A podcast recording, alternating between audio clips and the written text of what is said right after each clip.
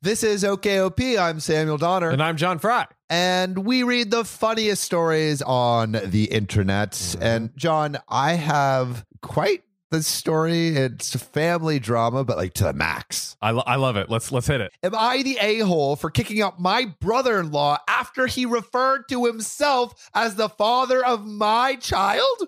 Oh, I mean, that's typically something you don't do as the brother. as the brother in law. That's some Alabama crap going on. yes, it is.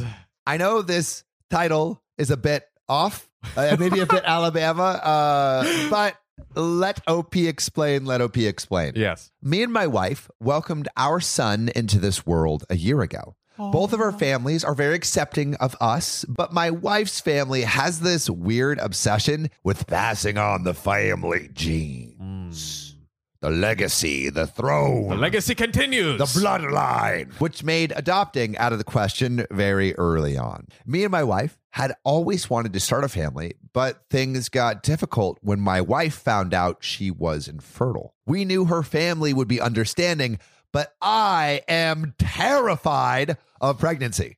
Terrified. Terrified. From what I've been told, I'm almost physically identical to my mom, and my mom died during childbirth. Oh. So that has led me to believe that I will die during childbirth as well. yeah, that's that's terrifying. That's terrifying. It's like a sure. fortune cookie, like but a scary one The where you break it open. It's like fortune cookie you will die time. during pregnancy. Good God. Yeah, I don't know. They should make those for fortune cookies. like, like really like effed up fortune cookies where it's like next full moon you will lose a limb. Yeah. Your spouse will leave you and sue you for all your money because you left a pan out. you will get gonorrhea three times this year.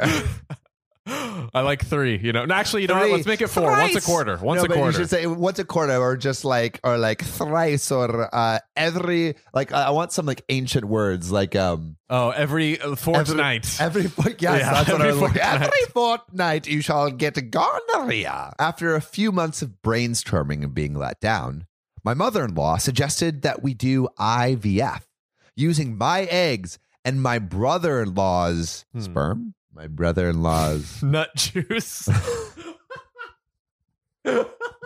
using my eggs and my brother-in-law's nut juice. Mm-hmm. oh my god. And then let my wife carry the baby. I was skeptical at first, but gave in because the plan hit all the marks. Her family gets the genes passed on. Mhm. My wife and I get to start a family, and I don't have to carry a baby.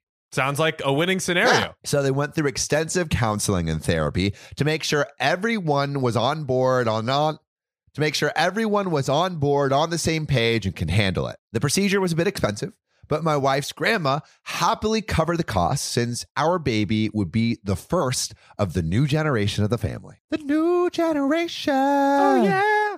Everything was great. My wife loved being pregnant aside from the morning sickness, and we were more than overjoyed to welcome our baby boy in the winter.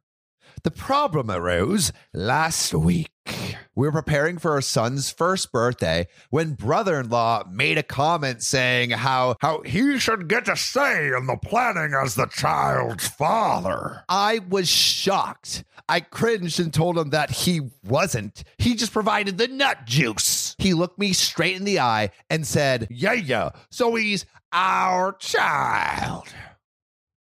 So I looked to my wife, whose mouth was wide open, and mother in law wasn't making eye contact. Before he could say anything else, I demanded that he get out of my house and that he been a- and that he'd be able to come to the party when he apologized. He got angry but left when my wife started to cry. My wife has always struggled with self-esteem and her infertility really took a toll on her. For months I had to constantly reassure her that she was an amazing mother and that she wasn't wrong. She faced a lot of homophobia and misogyny growing up. Sister in law called me later that day and called me a big B. I argue that brother in law had no right to say any of that, Yep. but sister in law just kept yelling. Me and my wife have cut all contact with her family and it's turned into something way bigger than it is. But, Man. like, honestly, this is pretty big. Like, It's- this is a pretty big It's deal. pretty big. Yeah. It's pretty big. But I refuse to let someone call my family incomplete again. Call me dramatic, but I grew up with a family in and out and never know and never knew who my real family was, and I refused to let the same thing happen to my son. My brother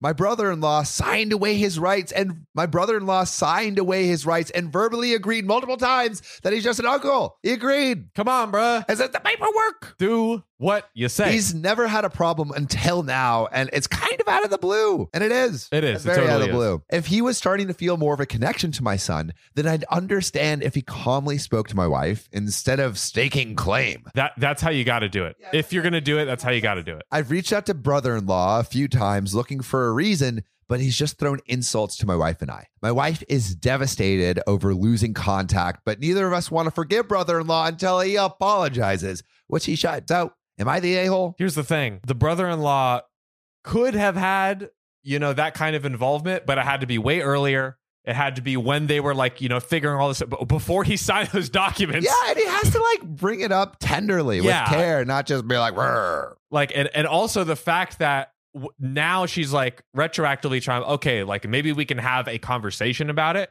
and all he does is throw insults at her well then what can you do yeah, it's it's kind of You're screwing yourself, brother-in-law. You're, you're you're being a little screwy, man. yeah Screwy McDewey.